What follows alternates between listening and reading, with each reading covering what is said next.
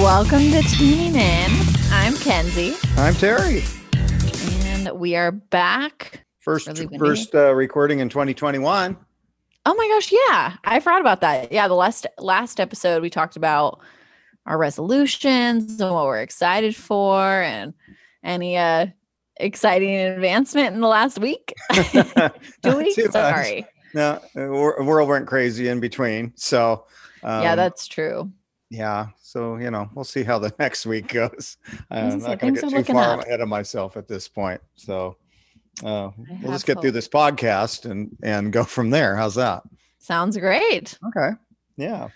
Well, what are you listening to? What have you been listening to on more happy? You know, world. We'll put the word world aside, and uh, yeah. Um, I mean, I will be honest, a lot hasn't changed from the last time we talked about our music tastes. So Mhm. I've still been listening to a lot of Taylor Swift, Kid Cudi. This I haven't been listening to this a ton, but it's kind of something where I'm like, it's just odd. Um, I watched the show on Netflix. It's called Bridgerton, and it's kind of like a kings and queens type show. And so anyways at these like balls they go to there's violin music in the back but i don't know on the show they did violin music to like popular songs nowadays and so Hmm. like some ariana grande and i was like wait i know this song and so i like found the people who did all of it and they the same band did all of like the violin and it's like quartet or something like that anyways i've been listening to mainstream violin Wow. Okay. yeah. So you have stretched out here. I have, I have. It's I, I haven't been listening to it a ton because it's not my like total favorite, but it's kind of relaxing. Wow. They're called the vitamin. Is it vitamin C? Let me see here. Um, vitamin string quartet. Wow. If anyone's interested, they do mainstream songs on the. There you go. Yeah. They got kind of some nice little background music. To, Yeah, I was like driving in the sun the other day, and I was like, "This is actually kind of nice." wow. What about you? You know, I, I mentioned last time I was into Joe Satriani. You know, he's an Oh, yes. instrumental guitarist and he has a band behind him. I probably different band members every time, but I've really been into him. I, I've hardly listened to any music with any lyrics. He's got like three songs that have any lyrics. The rest of them are all inter- in, um, instrumental, and I am so into it. And so I went through, and I went through, and you know, I think every album or close to it. And you know, every time available, I liked the song that I could remember to do it. I would hit, you know, like on my playlist, and I built this Mhm. 40 song playlist, and then I'm I played it and played it so much I, I know them all. This is in three weeks or so, or Oh four weeks. gosh. I am very familiar with this whole catalog. And so I'm now I'm having to dig a lot deeper. And so I'm making a second sweep through because I want to find more that I like. You know, some of the things in there, some of them I don't care for as much, but Yeah. there's just some awesome stuff. And so now I'm making the second sweep through. And then I did find a couple live albums and I wanted to see what that's like live, you know, compared to the studio and Yeah. and, uh, which I've been impressed with, and I kind of want to go see him in concert when he comes through whenever we get to do that. And Yeah. um, Hopefully. yeah, so I'm kind of checking that out now. But uh, you know, I just just really got into that. But yeah, I've, I haven't listened to hardly any music with lyrics except for um, one re- this band called One Republic that somebody gave me to. Oh yes. That's, uh, yeah. So That's I- true. I've I- been I, listening to a um, lot of U2. Yeah, I would imagine you Mhm. probably had. I would hope. So yeah, it's just been mostly instrumental and some One Republic uh, for the most part. I honestly have not listened to hardly anything else besides that. Um, hey, a lot of go. those, yeah. So I, I need to probably branch out. I just don't want to let go of this. I'm kind of into it. So Yeah, I mean, at least you'll be ready if he ever releases new music. You're just you already got the rest of it covered. yeah, and he did a new album in 2020. I was kind of hoping. It, it, it looks like it's a two-year pattern, so I got to Oh. wait for the next. Yeah, You but kind of jumped the gun on that one. Yeah, yeah, I did, but yeah, whatever. I- There's a, it goes back to '89, so I got a lot of material. So. Oh, well, then there you go. Yeah, so that's anyway. That's been my fun. Um, other than that, um, been watching a sh- TV show too. By the way, I'm going to give this a plug. It has nothing to do with music. Okay, what is it? It's called Trafficked. And- Oh, you texted me about Oh this. my goodness. So my sister Jen uh, tipped me off on this, and we've been watching Trafficked, uh, National Geographic, and lady Mariana van Zeller, something like that. She uh, goes undercover, not undercover, actually, she gets behind the scenes. She has a w- way of getting behind the scenes with drug smugglers and steroid rings and counterfeiters and all sorts of stuff. And uh, she's able to get in and film it and um, you know and they they trust her that they won't she won't snitch on them and She Yeah. creates a whole TV show about it. yeah she does it's fascinating it is just fascinating Wow. you would like it because you like documentaries so I do. oh I really do. oh my goodness you would just go crazy over this so uh, Huh. anyway but out there if you like documentaries it has nothing to do with music and that as far as i'll go with it but anyway kind of been my new things so yeah Well, well there you go. We've got two shows then Bridgerton and Trafficked. Yeah, and this is what our sixth or so episode over Zoom, and we're surviving. Still chugging along. Yeah, it makes editing a whole new deal. Uh, there's some, so if you hear a couple hiccups and stuff, it's all blame it on Wi-Fi. Don't blame it on us. Yeah, we Uh, try our best to like back ourselves up a little bit, but you never know when the other when you're freezing, like Yeah. your frame is freezing on the other person's end. So I guess So- So there's some outtakes out there. Maybe we'll put a, a greatest hits of uh, outtakes uh, of our stuff. just what white noise. Well, no, just Like, the- no, the the stuff that's gone wrong. Oh my uh, gosh. technical issues that you, no one gets to hear but us. create a how-to on YouTube, honestly. Yeah, yeah, and does actually, you know, I've had to research on the editing part of the, the weird stuff that happens, like when it plays back like chipmunks instead of their regular Mhm. voices, and how how you do that, and you know, and different editing techniques, or when you really mess up in GarageBand, how to repair that, and you know, yeah. So there's a lot of behind the scenes stuff. So, but anyway, we're surviving on Zoom here. One of these days we'll have to do one uh, live again. in I was person on- thinking about that actually. I might have to to figure that one of out. these days we'll get our research and check on the same day and then I'll find a day to come to come to town. All right. Yeah, we'll do that. I wonder if we can use the same mics, two mics and one laptop. Ooh. That work? How fancy. I don't know. Never done it. We'll find out. Anyways. Who cares? All right. Well, we need to get Um, to. Uh, we have today a couple of great bands that we have we've done a lot of research, and Kenzie has U2, and I have One Republic. I if I say One Direction, catch me because it's bound to happen. I'm really trying not to. I didn't um, even think about that, but Uh, I just I even caught myself thinking that. So um so anyway, yeah. So we'll I'll try not to make that mistake. But hey, okay. well, I am just dying to hear what you think of U2. And I've got yeah. mm, just thoughts along the way. But anyway, Okay. yeah. Um, well, well. I've got what? Go dive in. I will. Yeah. Um, so I did a lot of research. There's a lot of years of research. So I apologize if it gets a little I don't know. I think most of it's pretty relevant. But um I'll disclaim this with I loved listening to U2 as a child. I mean, like, I don't know when you started listening to them, but I feel like it was just most of my childhood. Mhm. And there was a lot of songs actually listening back being like, oh, I didn't know that this was U2. Like there's a I'll talk about the songs afterwards, Yeah. but there's a couple songs that I remember us like I don't know, kind of vibing over as when I was a kid. Yeah. Um There's one and Yeah. yeah, I feel like we're probably thinking the same one. And um, so yeah, I don't know. It was actually a really fun journey because I do really like their music. And um, it's not stuff I listen to on my own just because I do relate it to you. And like I don't know, it just is not that like different for me. Um, because I think of like, growing up. And so, anyways, it was just kind of fun to hear the background and yeah, so I'll start with that. Okay. Yeah. Um, I really like that they started out as kind of a very unproblematic band and they continued that all the way through.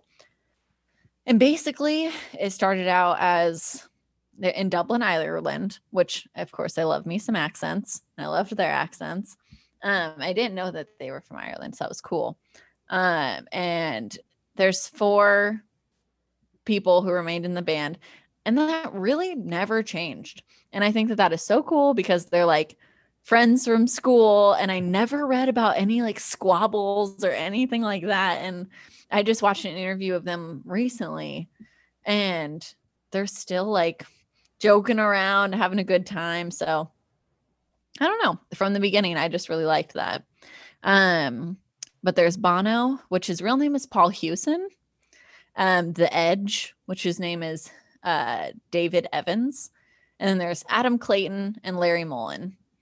And so it all started out in 1976 when they were 14 and Larry Mullen put up a sign at school saying that he needed band members.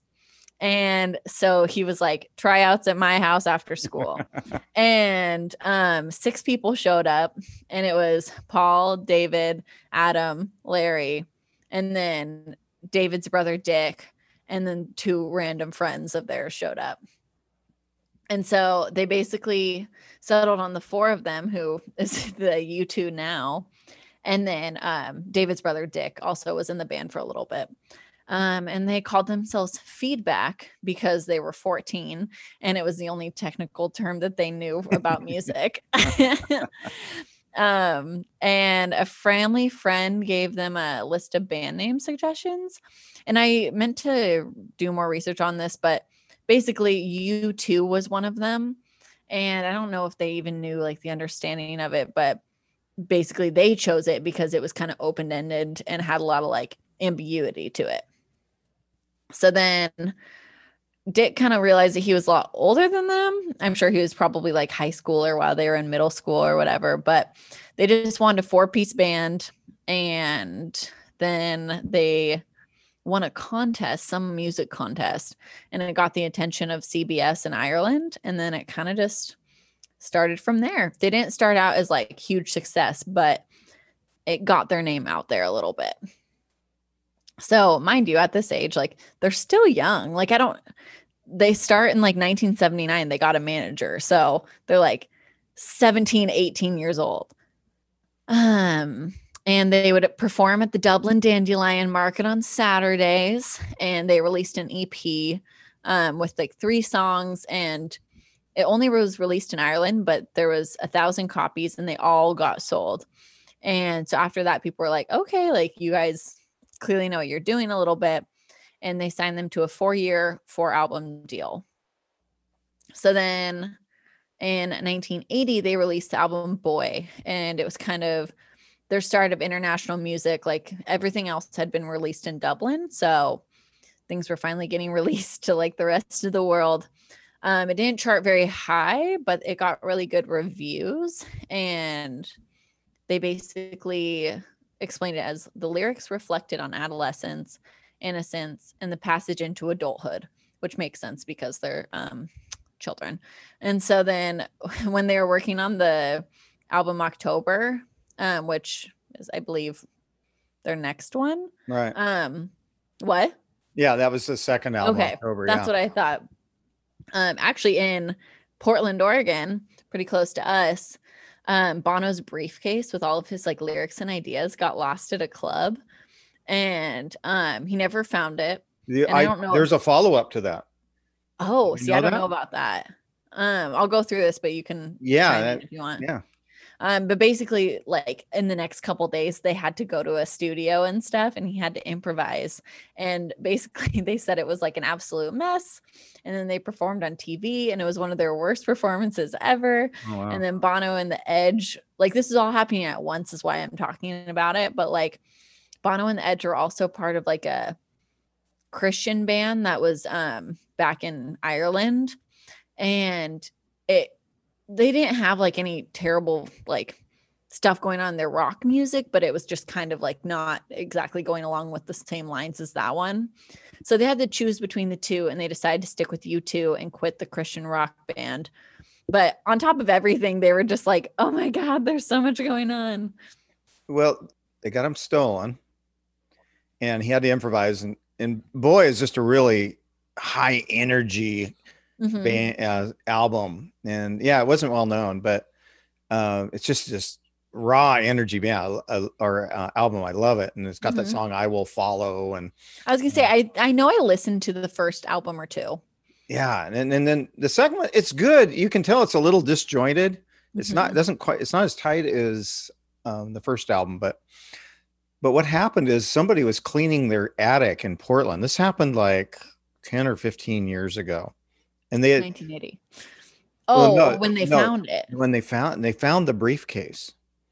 Somebody had moved into this house and went up into the attic and they go, "What's this?" And they opened the briefcase and it's Bono's lyrics. And so he he was doing a speaking tour. He does other speaking tour. He was doing some speaking tour, uh, and he came through Portland. And so he invited that person to come to a speaking engagement, and then they hand, he handed over the lyrics he, with the briefcase. That's so happened- crazy. I'm thinking like 2005 or something like that, somewhere in there. Yeah. I mean, 25 years later, still, it's like that's crazy that they even found him in general. Yeah, it's pretty cool. But yeah. So go ahead. Yeah, you're on the second album. So Yeah. Okay. So yeah. So it kind of left on like a bitter note. They just weren't super happy with their performances at the time, and so it really ignited their fire to come out with a bang in 1982. They started working on their next album called War, and this time, which I feel like a lot of bands kind of end up doing, is they take time away where like as a band and they like all live together. They dedicated time to writing. They just like only wrote, stuck together, the four of them, and they created a really good album. It had like New Year's Day and Sunday Bloody Sunday.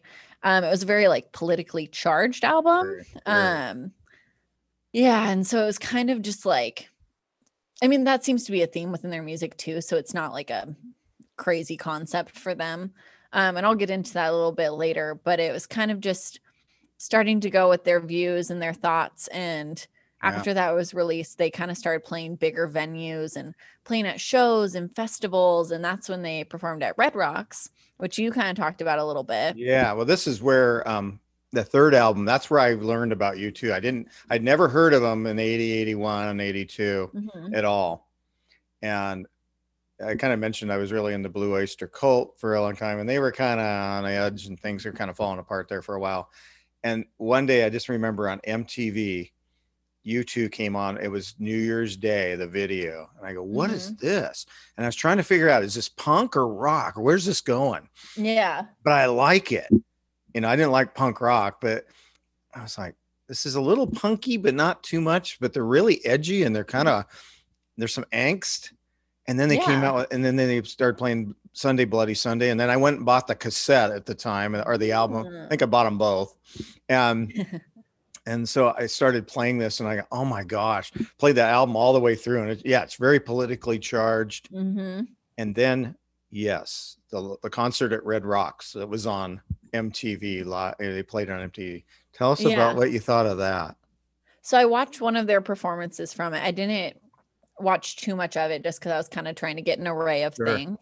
But um someone, which I'm assuming is some sort of music billboard, whatever, um, considered them one of the 50 moments that changed the history of rock and roll. Um, and I think that that's pretty huge at the time too, when rock and roll music was like in its prime.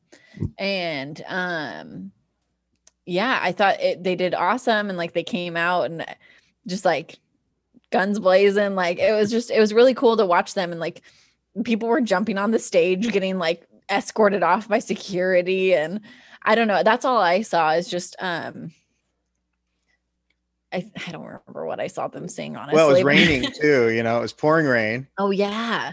and the and foggy, and then Bono in his boots, you know, and his mullet, hmm and he was waving this rebel flag. You know, this uh, Irish. I mean, it was the Irish flag or something. I don't know what it was. And and just out there, and he even climbed up on all the the the, speaker gear and stuff. He's Uh-huh. way the heck up there, and uh, just shouting to the you know, to the crowd and all the you know they're playing the first three albums.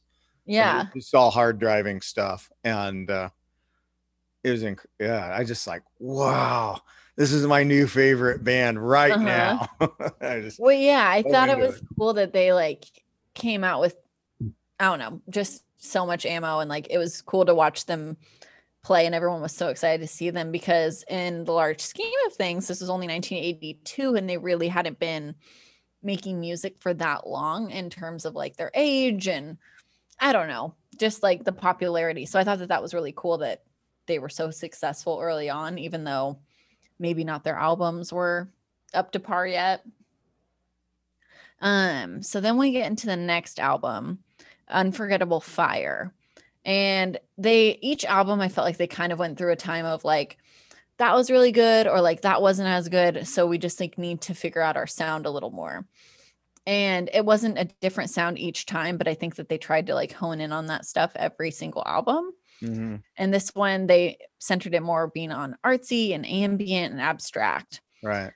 And so it was kind of like each band member made a change to their own diverse sound, like in a sense, I guess. Like Bono changed his lyrics to sound and feel more visual, you know, and so making these little changes that like maybe not the average ear would hear, but they were working on that. Um so they were struggling to build a fan base for live shows though. Like they had a fan base of like I don't know, like people from the the Red Rocks, you know, and all that stuff, but not people that were consistently following them. But still, as the same time, Rolling Stone was like, they're the only band that matters. And like huge compliments from big people. Um, and people are starting to say that they were better live. And then that's when in 1985, they performed at Live Aid in front of 72,000 people. And it kind of changed the trajectory of the entire career because, like, that was such a huge event and like we've heard about that from queen you know and Yeah. all that kind of stuff that is just such a special event and such a special day and i think a lot of people you know saw a lot of potential in them that day so that was cool They had uh, that when they played the song "Bad." uh-huh Bono kind of went off, and he he went into the crowd, and they were kind of like, oh that's what i read he like threw himself in there and was like singing with them and and the band was kind of like, uh, "When are you returning?" And, yeah and so they kept playing the same chord, uh, the, uh, that line, kept doing their instrumental thing uh, over and over. And he's just kind of singing and making it up as he goes. And he's laying in the crowd, and you know they're carrying him around. I don't know, doing all sorts of stuff. And I was reading this one time, and they were just going, "We don't even know if he's coming back." Uh, so they Oh just God. kept playing, and eventually they got him back up on stage, and they finished the song. But it was I was kind of watching that to kind of look at the band members, like see if I could see any eye contact, like yeah what's going on. And I think you've shown me their performance before, but I think that's a consistent theme as well. Like at the beginning, it was um it was Larry's band. You know, he was the one that was like, Mhm. come to my house. And in the end, they said that, or not in the end, but from the beginning, they said Bono clearly was Yeah, the one who was standing out and like kind of being the one that, that wanted to take charge and was more talkative and stuff. And in a lot of interviews, they were like, we don't know if we'll get, be able to get Bono to shut up, you know, and he's just kind of out there. So it makes sense that he was the one out there in the crowd doing that kind of stuff. Um, so in 1987, the Joshua Tree album, that was a really big one, and they based a lot of their other albums off of this one. Um, and I think they they learned a lot through this one, and it was just really cinematic, and there was a lot of deep fascination with the country and its open spaces and freedom and ideals. And this is the one I felt like was more true to their sound, and it went to number one. It was really popular. Um, and I didn't write out honestly a lot about it, but later I'll kind of hit on it a little bit more too. But um, so that was 1987.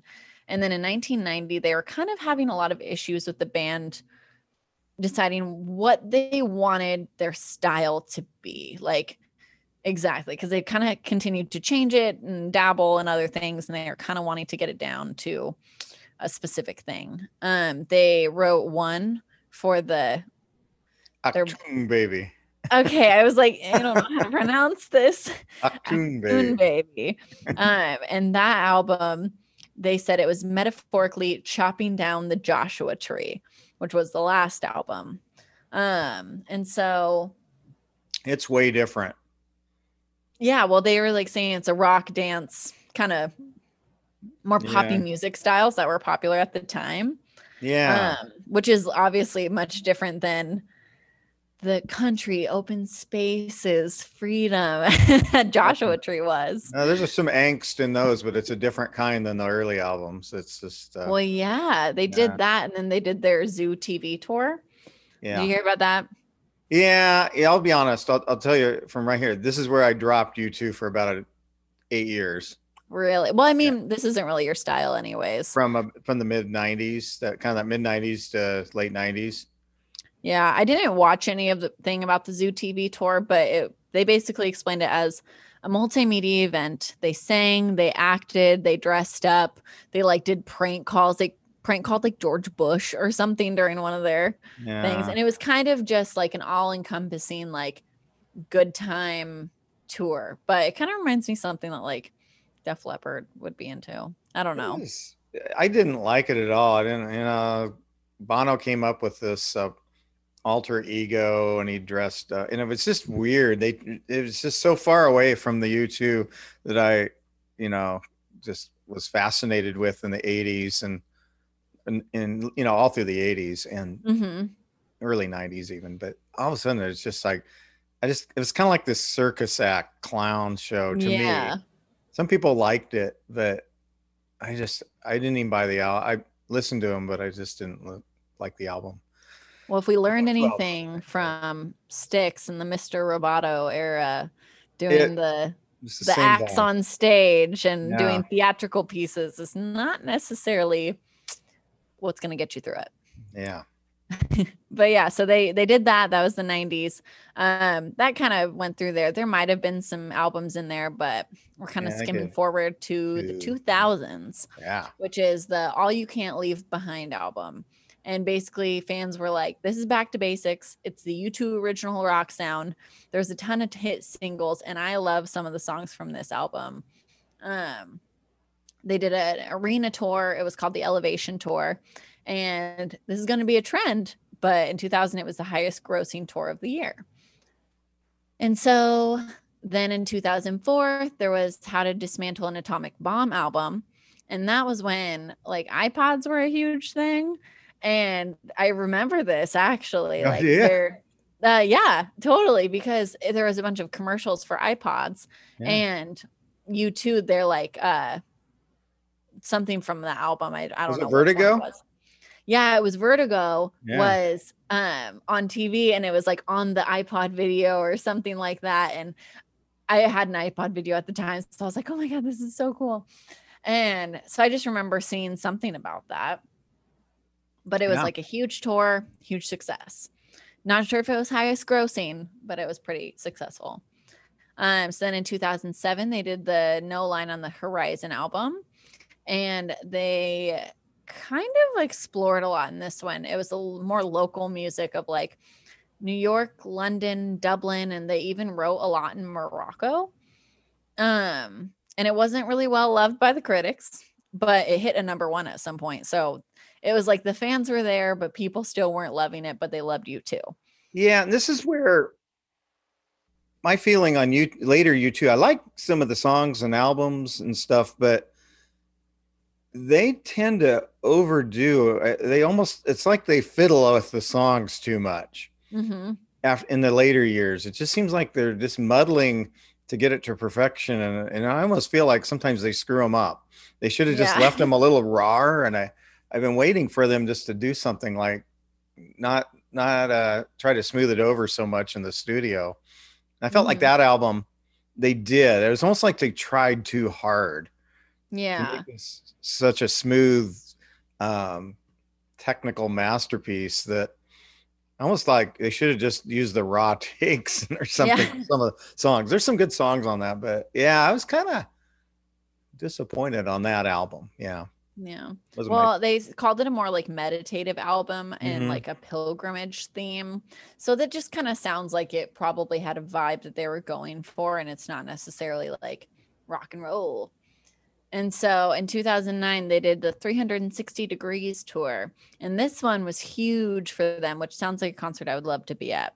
They had like theatrics, they had a circle stage in the middle that like spun around and they could see everybody. They had like some claw above the stage. I don't think Mhm. it did anything. Oh, but- yeah, I saw pictures that. It was huge. Yeah. yeah it was the biggest stage ever constructed at the time so they they did that there was video screens like i think that's when people were really starting to put a ton of theatrics into their concerts and stuff and so they were doing it um, and once again surpassed their highest grossing concert um, it might have been their own personal gr- highest grossing concert i don't think it was like musicals or musics Mhm. but still.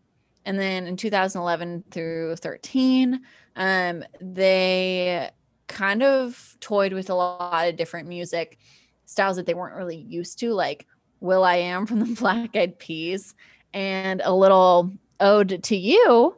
Um, Ryan Tedder from One Republic helped them out a little bit. Um, that's him, his name, right? Yeah. Okay, I wrote that down. Then I was like, what if I'm wrong?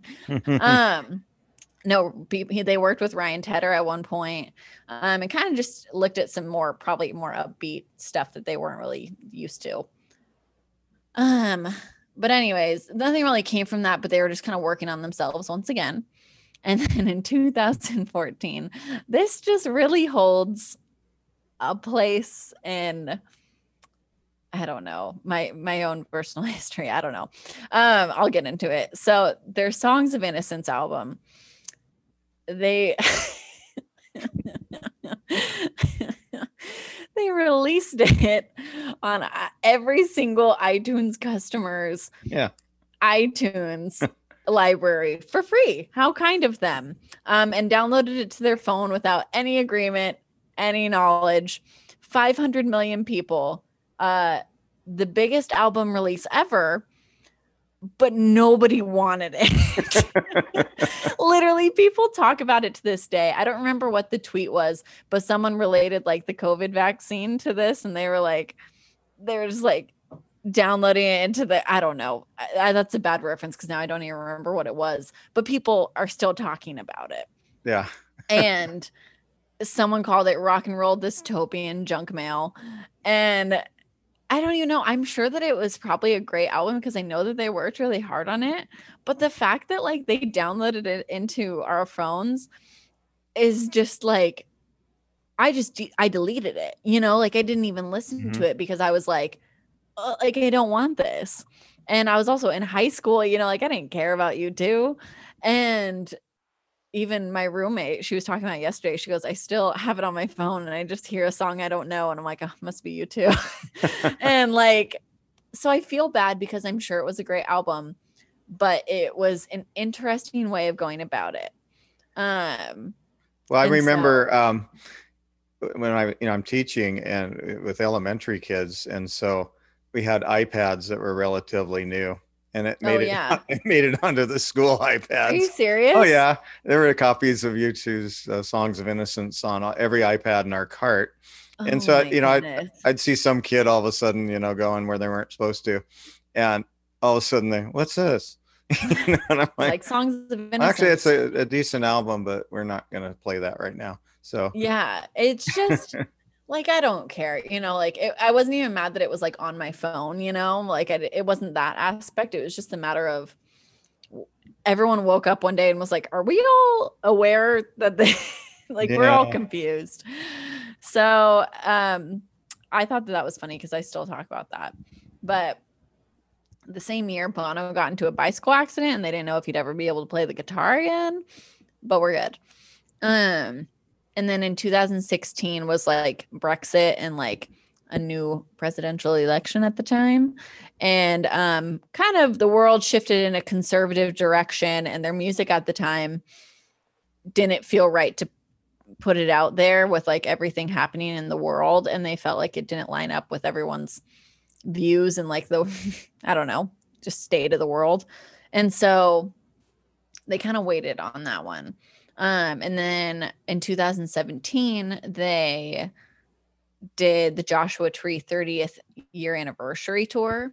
Um, and unlike a lot of bands, this is actually their first tour for their older music because what I appreciate about U2 is that they didn't go too hard on like oh best hits albums you know they had a few in there but they really didn't release a lot of that kind of stuff and they also didn't do a lot of like U2 like years of history tours and stuff and they continued to make new music. And so of course it was the highest grossing tour of the year. Um it was yeah it was pretty successful. And then the next year they released in 2018 their songs of experience album which was the one that they were kind of working on in 2016, but like didn't really want to release it. Um, and it was the Experience plus Innocence tour, and they went to places like New Zealand, Singapore, South Korea, India, and the Philippines, which was cool. And honestly, I don't really have much information after that. They released a new single last year. No, I'm sorry, 2019, two years ago. Um, it was called Ahisma, which actually I heard it on uh, Shuffle, and I was like, "Oh wait, this song's kind of cool," What's but I wasn't sure. Ahisma? Yeah, I know, Bono know. did something. I, I know, I'm not real familiar with that one. Yeah. actually, I kind of liked it. I don't remember what it mm. was, but I remember liking it. But yeah, I don't really have any new information, but they haven't broken up, and they haven't had a lot of fights, and yeah, no, I really liked it, and I'll tell you one of the things that I remembered when I was listening to it is that one of my favorite shows of all time is One Tree Hill. And they have a song called One Tree Hill off yeah. of mm. the Joshua Tree album. And actually, that song inspired the entire show. Oh, really? Um, the creator of the show was listening to the Joshua Tree album while creating the concept of oh, the show. Yeah. And there's a quote in there because the town is called Tree Hill, not One Tree Hill. Um, and someone was like, it's only one tree hill and it's your home. And so he kind of took the concept from that song. And then it's just emotional because the song plays. It's a very I'm gonna like tear up thinking about it.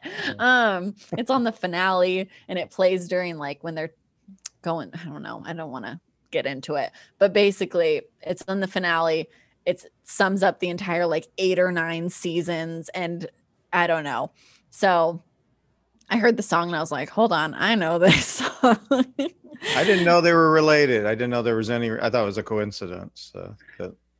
Yeah. Um, so that was kind of inspired by that. Mm-hmm. But the songs I knew from my childhood, which I love, are like Magnificent, Vertigo, I Will Follow, Walk On, Elevation, and Beautiful Day. Um Elevation. When you were little, by the way. That's the one I was gonna tell you. okay, tell us about that then. I want to hear it. it's one of my favorite U2 songs of all time. And there's something about a mole like digging in the soul or a hole. And that's the whole chorus. And I remember as a kid, I don't know, I just like was it the mole song? Yeah, the elevation about mole digging in a hole. You you you would ask for clarification on that, and when you're little. You know, is, is, it a mole digging in a hole or something yeah. like that? Like, like, yeah, yeah, I think it is. yeah, you're like, I don't really want to like go that. into Play it again. Yeah. I, I loved that song. And I was still listening to it. And I was like, that this song's cool. Um, and there's just another song that the Saints are coming. I don't know if you know it, but I just heard it and I was like, wait, I kind of like it. It kind of gives me like boy band vibes. Yeah. And then I looked and it was in a collaboration with Green Day. Oh yeah, I remember. I was like, oh, okay. So I have an ear for these things. Um, I watched a lot of music videos as well.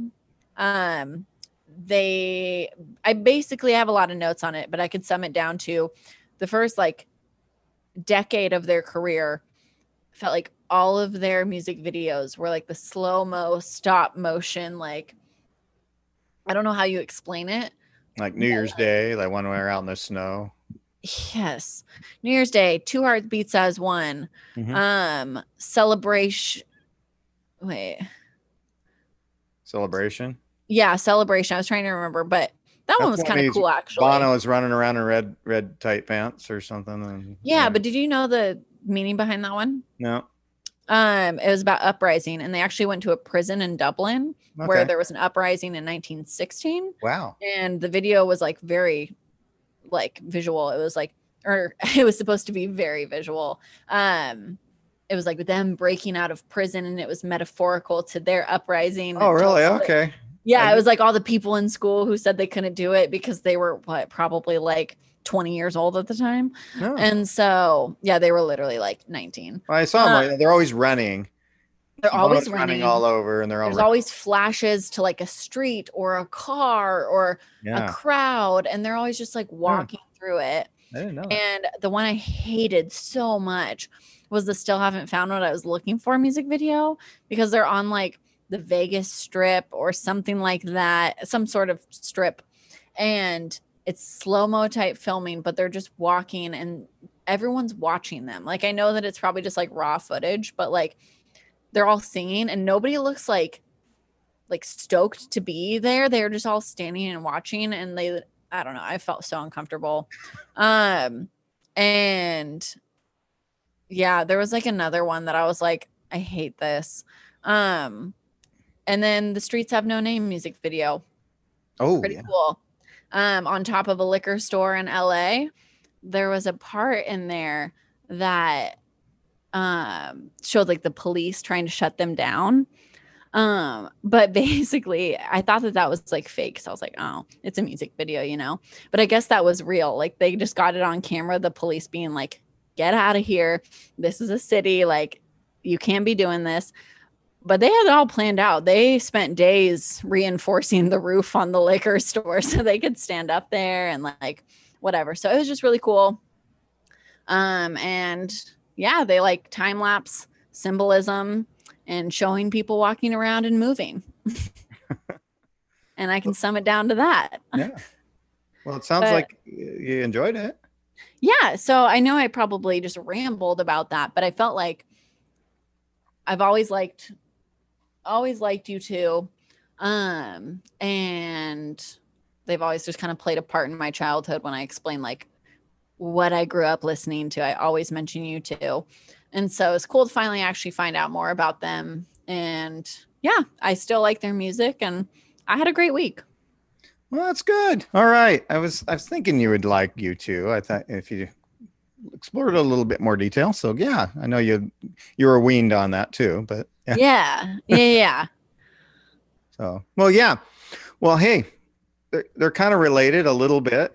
One Republic and U2. There's a slight thread, and you already kind of mentioned that with Ryan Tedder. yeah yeah yeah He- okay he I- pro- did we say he produced one of their songs? Is that what it was? I think, or Um, just in my research, he had played a part in it. Like they had talked to him for some musical inspiration. Okay.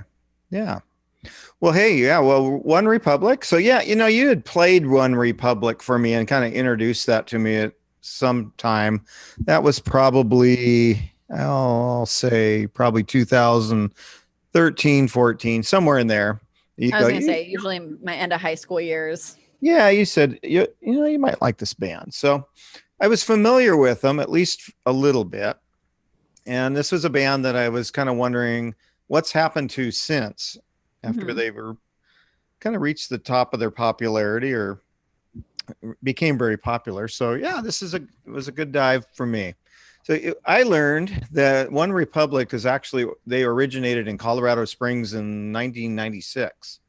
And oh wow. so it was Ryan Tedder and then the uh, guitarist, lead guitarist Zach Filkins. There, it was kind of you know this duo that went to school together. They met in high school Mhm. and they formed this band called A Beautiful Mess, which was named after. Do you remember the band Sixpence None the Richer? You know, I um, do. Th- There she goes. Me and uh, there she goes. Yeah. Well, it was named after one of their albums. Oh, cool. Their band was called Beautiful Mess after a Sixpence album, which I thought that was interesting. I wouldn't never thought that, but um, they uh, went their own ways eventually. Um, Tedder and Filkins, and but eventually in 2002 they reunited somehow, and they formed this band called Republic. And then you know people around them started urging them to change the name because of possible legal action from other bands that probably had that name. And this just Mhm. seems like a common thread with all your bands. There's always a lawsuit and a hiatus. Just so- love some some Yeah. gossip, you know. Yeah, so this one didn't get to a legal action. They circumvented it, but by changing the name, and it didn't have any run, real meaning, but to One Republic. Hmm. So they just were Republic and added the one there eventually. So they spent about two and a half years recording their first LP. And late in the game, they got dropped by their label, some corporate decision. So they were two and a half years into this album that they were putting together that they had a contract for, and then they got dropped. Hmm. And so this was probably sometime in the early two the early 2000s, I would say. So one thing came to another, and they finally found another label. And so in 07, they re- released this LP called Dreaming Out Loud. That was their first LP. And uh, so it had singles Apologize and Stop and Stare. Classics. Yeah, you know, and I be honest, I don't think I knew originally that those were their songs. And I go, Well, oh, I've heard those. like they were I'm not saying One Republic isn't mainstream because everyone knows who they are, Yeah. but those songs were like very mainstream. Like you could hear those songs on the radio at any time when those were out. You know, like everybody just knows those songs. So I feel like nobody's like, oh, I still love One Republic because of those songs. Like they just knew those songs. Yeah, and so yeah, they were hit singles, and uh, they did well, and the album did well. But you know, if you're, it was kind of like U2, where when War came out, and everybody heard New Year's Day and Bloody Sunday and all that, and then people might have heard a couple of the songs in the past and go, "Oh, that was you too." Oh, Yeah. I heard that. Yeah, I heard that, but I didn't know who that was. It's kind of same ty- type of thing. So this is a six-piece band. So they've since they've started, they've been a six-piece band. There were two other guys that were in initially before the album started uh, coming out, but so they've got uh, Ryan Tedder, Zach Filkins, the guitarist, uh, Drew Brown's rhythm guitar, keyboards. They all kind of everybody plays keyboards practically from uh, whenever they want to jump in on it. Okay. Uh, Brett, Brett, Brent Kutzle is the bassist. Eddie Fisher, the drummer, and Brian Willett plays keys. But they intermix. There's some. They play multi instruments. So those are kind of the main ones. Yeah. So they did that first album. Uh, the LP was mixed reviews, uh, but sold well. And they were viewed as a band to watch, though. That was kind of the thing. To watch out for this band. So they're kind of the up and coming so they you know did their touring and trying to get their name out there and doing all that as a young band. And then in 09 they came out with their second lp called waking up. And this one had four hit singles on it all the right moves and then secrets uh, marching on and good life. And uh, I, i'm still some of those i when i hear it i instantly know which one it is that that i right uh, right now i couldn't sing them for you if i had a voice to sing. Go ahead, try. yes I'll, I'll, I'll go in a, in a little bit. So yeah so tedder's an interesting guy so i didn't realize um quite his how talented he was or is. So he's his influences so he's a, a christian actually he's a christian who but he doesn't want to be known as a christian singer more Okay. or less. You know, he has his has his faith, but he want, doesn't want to just be a Christian band or anything like that. So Right. That really like sticks you into a very particular niche. So right, it's it's a lot like Bono, same deal. Mhm. And then, but he had his other influences. So he had gospel music as a influence from his youth and in church choirs and whatnot. And then oh, wow. That makes a lot of sense. His other interesting influences, and I'll talk about this a little bit. Fleetwood Mac, U2. Hmm. Peter Gabriel, who had a successful, if you remember, we talked about this before, Sledgehammer. Yeah, totally. Harry Styles. Uh, and he was with a band called Genesis and all that. And the Beatles, Prince, and then Mozart. Interesting. Yeah. And so his uncle started sending him tapes of uh, Prince, Beatles, and Peter Peter Gabriel and a few others to kind of he was kind of like, hey, check this out, check this stuff out to kind of Mhm. broaden his musical uh, foundation. And Tedder, he's the type that could go. He really could be a solo artist and do his own thing Totally. but but his desire is to be in a band. He doesn't want to be a solo solo artist. He views them as too low, being too lonely, that they're just kind of on their own, and he likes that band camaraderie Mhm. part of it rather than just being his own thing. You know. So I don't know. Someday maybe he'll do something. It seems like he had a quote in there that if he did a solo album, it would have to be something quite different Yeah. than uh, you know, just a rehash of One Republic without the other band members. And so his vision for One Republic is the songs that could be sung in a southern church or a London pub, either way, anywhere in between. yeah, and that was uh, from Billboard. That was a quote that was in Billboard. Yeah, okay, so he co-produced U2's Songs of Experience LP, hmm the co-producer, at least on some songs, and Oh, that's so cool. he's co-written a lot of songs for many artists. In fact, they even play one. You, and you you're probably familiar with this, but so he uh, wrote "Rumor Has It" for Adele. That was a huge hit.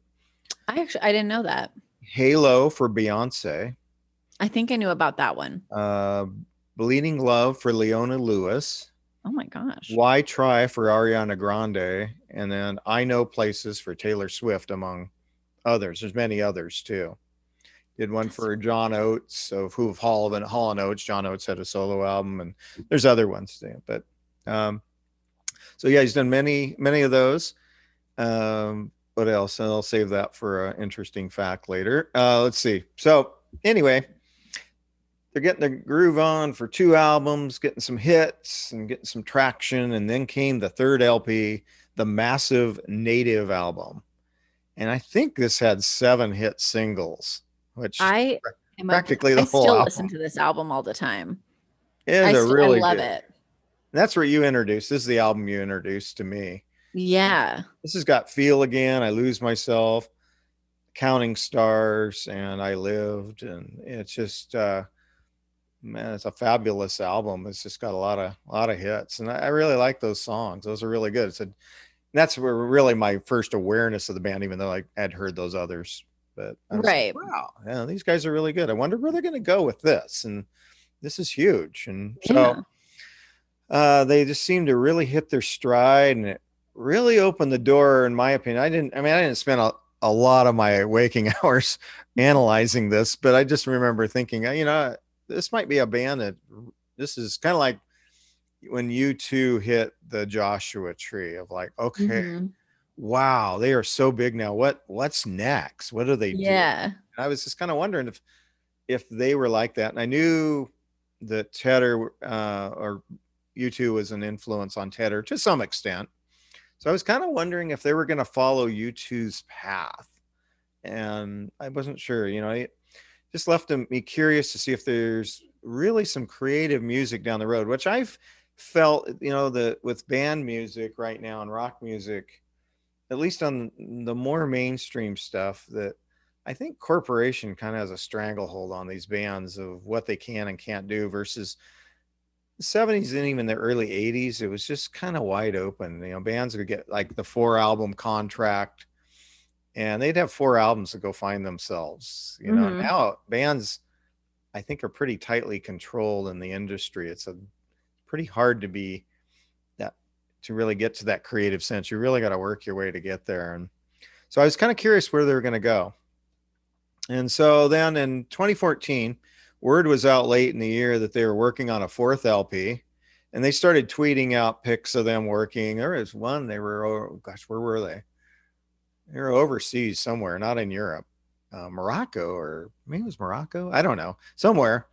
And uh, they were recording and uh, said the band was going to go in a new direction with new sounds and they kept out leaking tidbits of information and the band was really exol- excited to follow up to native and this is always really hard to do for bands is like you get this mega album that just everybody knows you know uh, journeys escape or back in my day uh, Styx they had one paradise theater it was really big and it just oh yeah. it hit everybody's and it's like what are they going to do next? It's got to be bigger and better and they, they had seven hit singles and hmm and so toto had the band there's a band called toto you've, you've probably heard their band, music but The Africa song. yeah well they had hits after hit and that that album was huge and Mm. but their first album was really big too and their second album just didn't sell well at all. I had one Flop. it had one hit, but the album it was just no one hardly even knows the name. Uh, The band the, called the Cars first two albums were brilliant.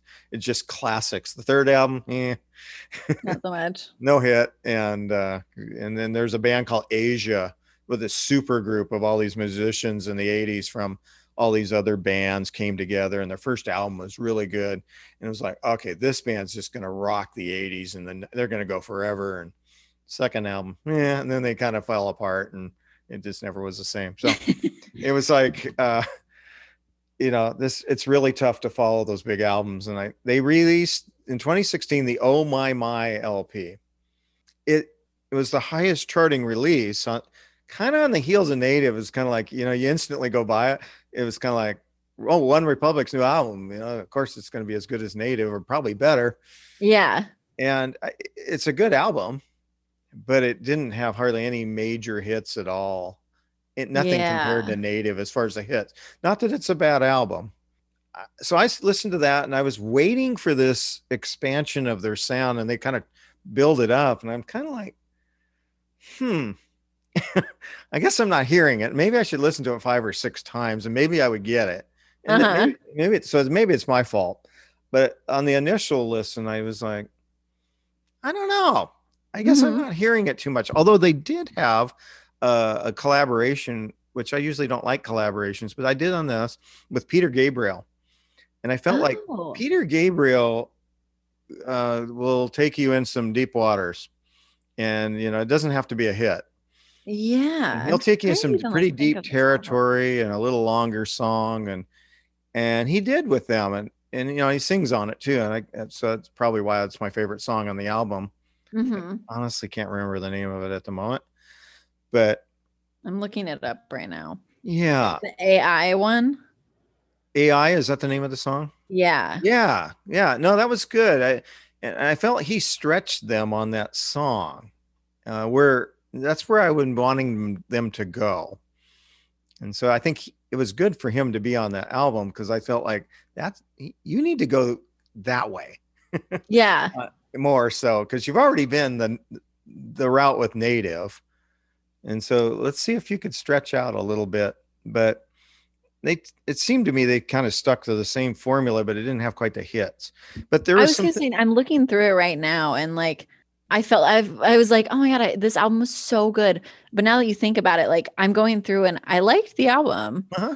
but I my favorite of all time is Let's Hurt Tonight. But that's a whole different story. But there's only like four or five that I really remember. Like mm-hmm.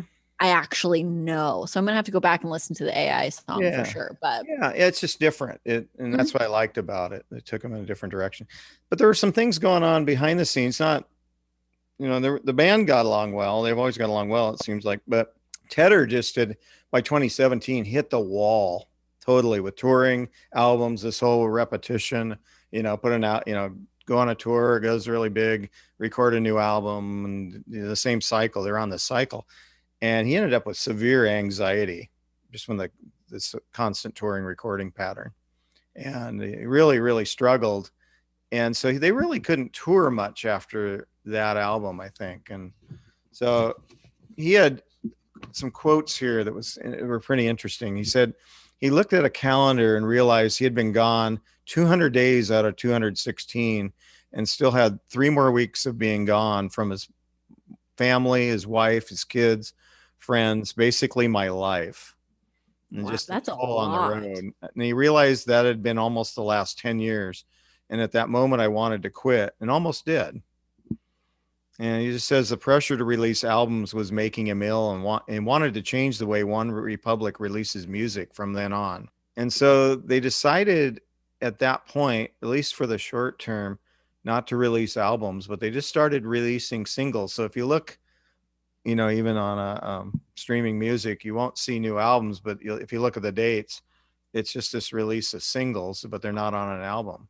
That's interesting because I've been wondering. I'm like, yeah are they like doing music for movies or are they like gonna make an album? Like I've seen that they've just released singles, so that's interesting that there's actually a backstory to it.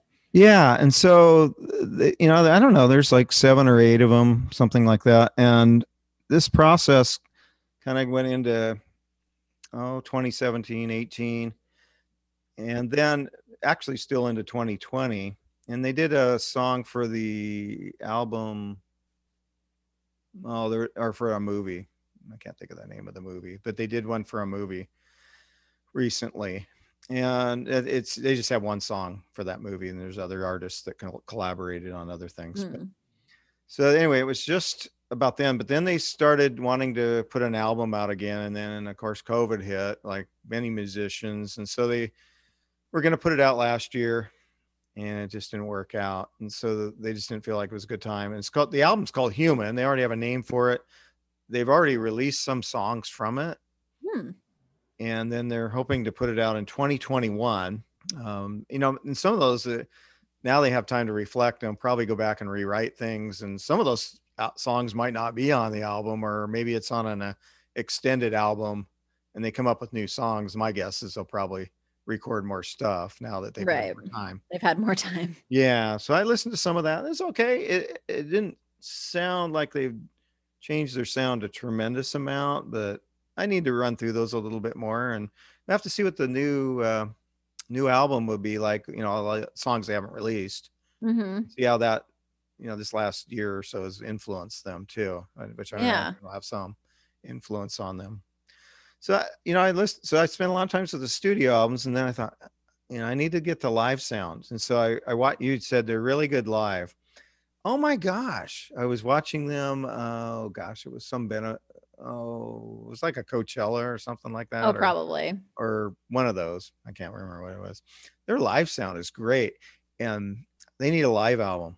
They, they really do. It's it's way different. It's And- way different and it's very just like it's very high energy. I that's the next two words I have down here. Yeah, On my so notes. funny. very high energy, and yeah, and so even songs I'm kind of meh about in studio. Wow, when they play them live, it just brings them to this whole new life, and it's just uh, they're just really fun to watch, and that's what I like about them more. You know, and they have great light shows and all that stuff too. But Mhm. but just listening to the music, it's just a whole broader sense. There's just a whole new dif- different electrifying, like you said, high energy element to it that they don't they don't capture that in this in the studio. And That's not a knock on their studio albums, but just wow. So I thought it was really cool. And you saw them in concert. Is anything on to add on that or?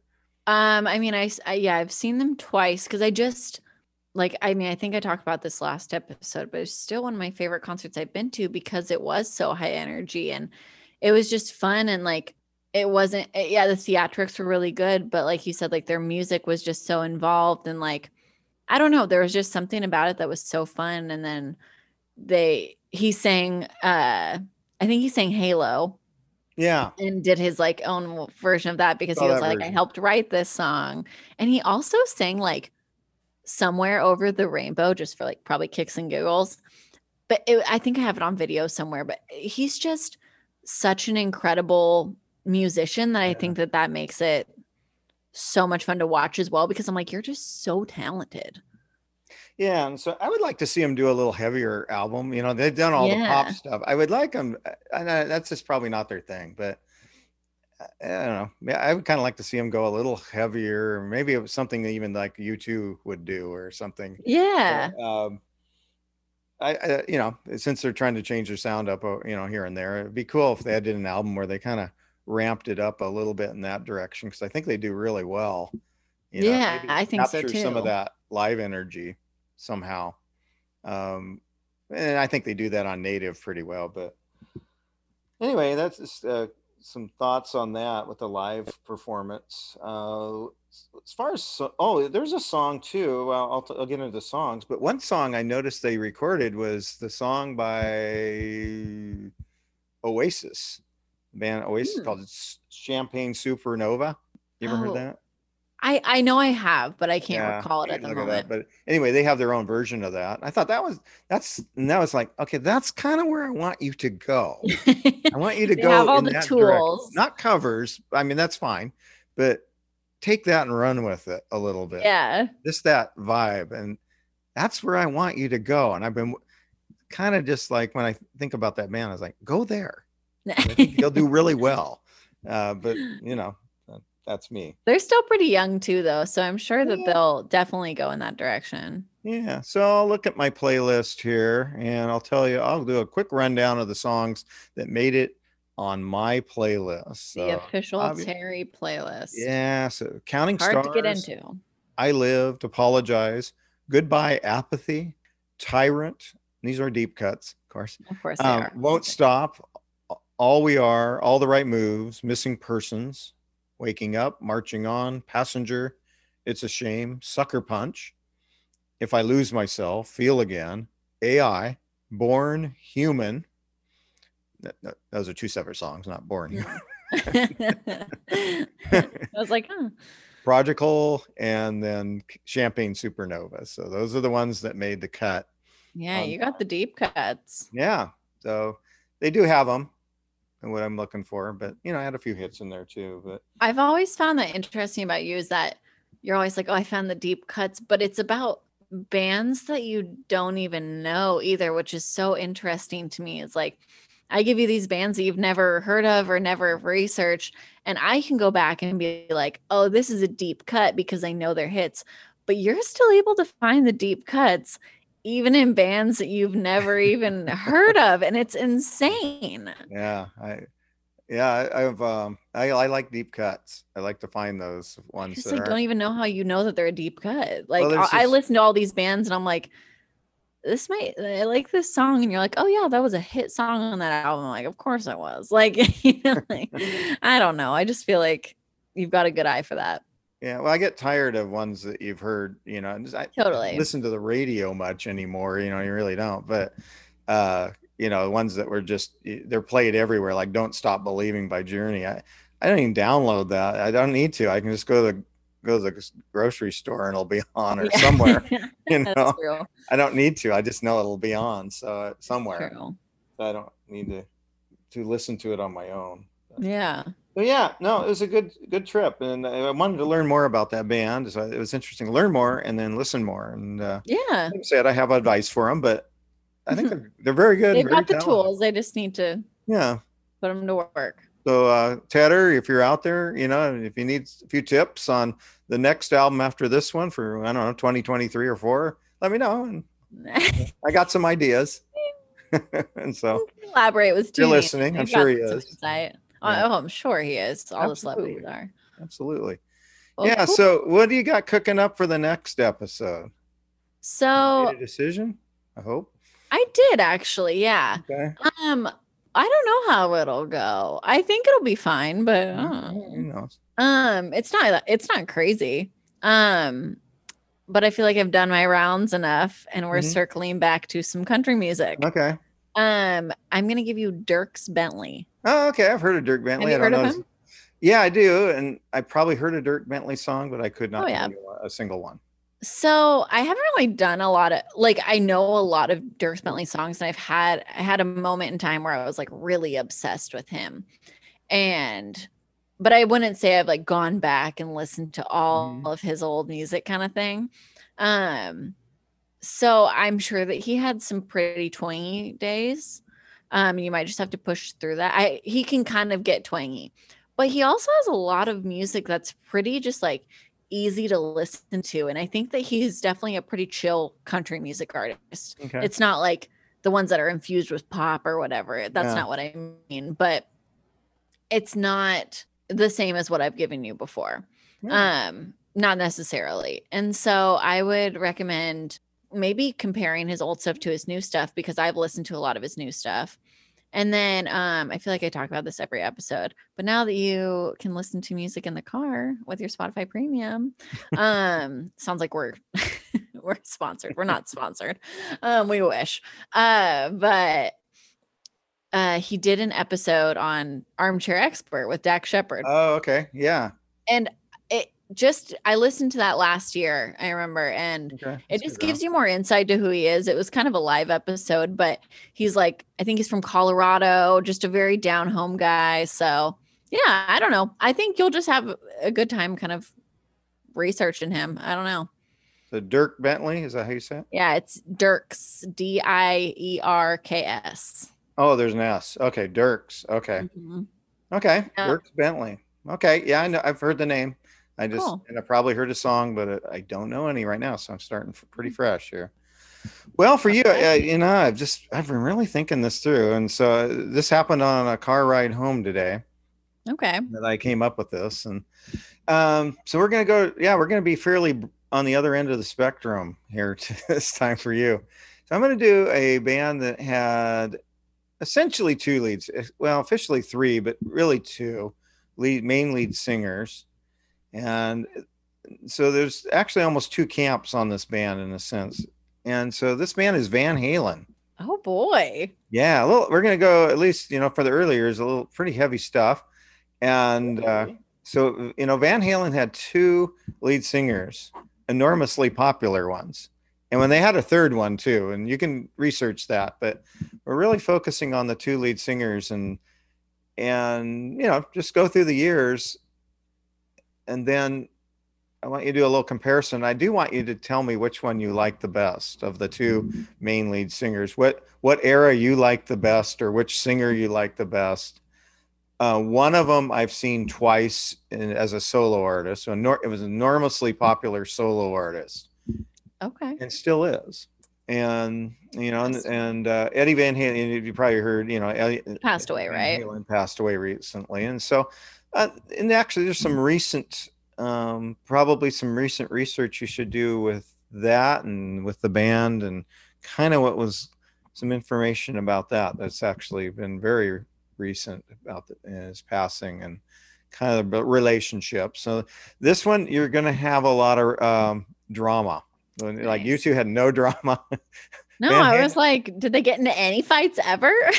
and no and so van halen you won't uh, run out of drama this time oh boy, I'm really Yeah. have to pay attention. but um, i want you to also listen to the first album all the way through Okay, I can do that. maybe the second album too and then it wouldn't hurt to listen to the album 5150 later on Okay.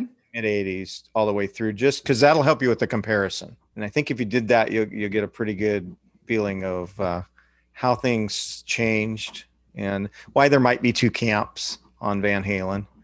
And some people even renamed the band. Fans renamed the band during that era too. So uh, it's just interesting. And uh, i think you'll have fun with it. The videos you're gonna like i'll, I'll probably uh, shoot you a few texts on some videos to watch. That Okay. are pretty pretty good. Um, Awesome. yeah i think you'll like it. Um, i'll direct you on that. But um, yeah i don't know anyway you'll enjoy van halen i think list the people for at least from my demographic will really enjoy this one on what, Yeah. you, what you come up with for, for van halen I can say I don't know. I mean, I probably I might find some songs I know, but I literally have no idea. you, you've heard some songs Yeah, I'm sure you've sure. heard some so hey you were we were talking too maybe down the road maybe not this next episode but maybe one or two down the lane that uh Oh yeah, we want to do a guilty pleasure episode. Ah, tell this to explain Um, what we're we're still noodling this idea. So We're just trying to like mix things up a little bit. Like we don't need to start doing like themes because that's just like not really our vibe. But like a guilty pleasure episode might just be kind of fun to talk about. Like I kind of explained it to you of like, you know, we all listen to music in the car in our, you know, headphones or whatever. It's not necessarily the music that you would play when you have like all your friends in the car. And not saying it has to be like, you know, inappropriate or like whatever. Just like there's songs that are and artists and people that are special to you that you're like, I love this, but like people might judge me for it. or like, I don't know. It could be really whatever you define uh, guilty pleasure as, but like I kind of told you like B 52s might have been your Mhm. guilty Along pleasure that- along those if I hadn't done it already. Yeah. Um, so I don't know. I I don't even know what mine is because I feel like I listen to so many random things, but I think it could just be kind of fun to like surprise each other and see what it is, you know. And it might not be, I don't know. It'll it'll be interesting to give each other the things because it's probably artists that we want to give each other normally. So Oh yeah. And I ha- like I told you uh, earlier, I I do have an idea. I just have to figure out how yeah. how to frame it within an episode for you and not overwhelm you. And so anyway, we'll get on to that later. But anyway, that could be coming up. So you, you know, you want, want to stick with us for what's what's coming up later in 2021 and this spring probably. So yeah, or maybe even this winter. soon. Yeah. Well, hey, we better let people go. They got things to do, places to go, and people Yes, to see. we've made them listen to us for this long. So Yeah. I don't know. I thought it was a fun episode. I enjoyed filming It was this real one. fun. Yeah. I, I'm very proud of your U2 research. I this is one of the, my proudest moments actually. it's taken a taken a couple decades, but we got there. You did really well. Great. You handled that. Huh. well. We're impressed. Well, what a special moment to end it on, everybody. Exactly. So, Um, okay. Well, I will talk to you later. all right. We'll see you everybody. Bye. All right. Bye.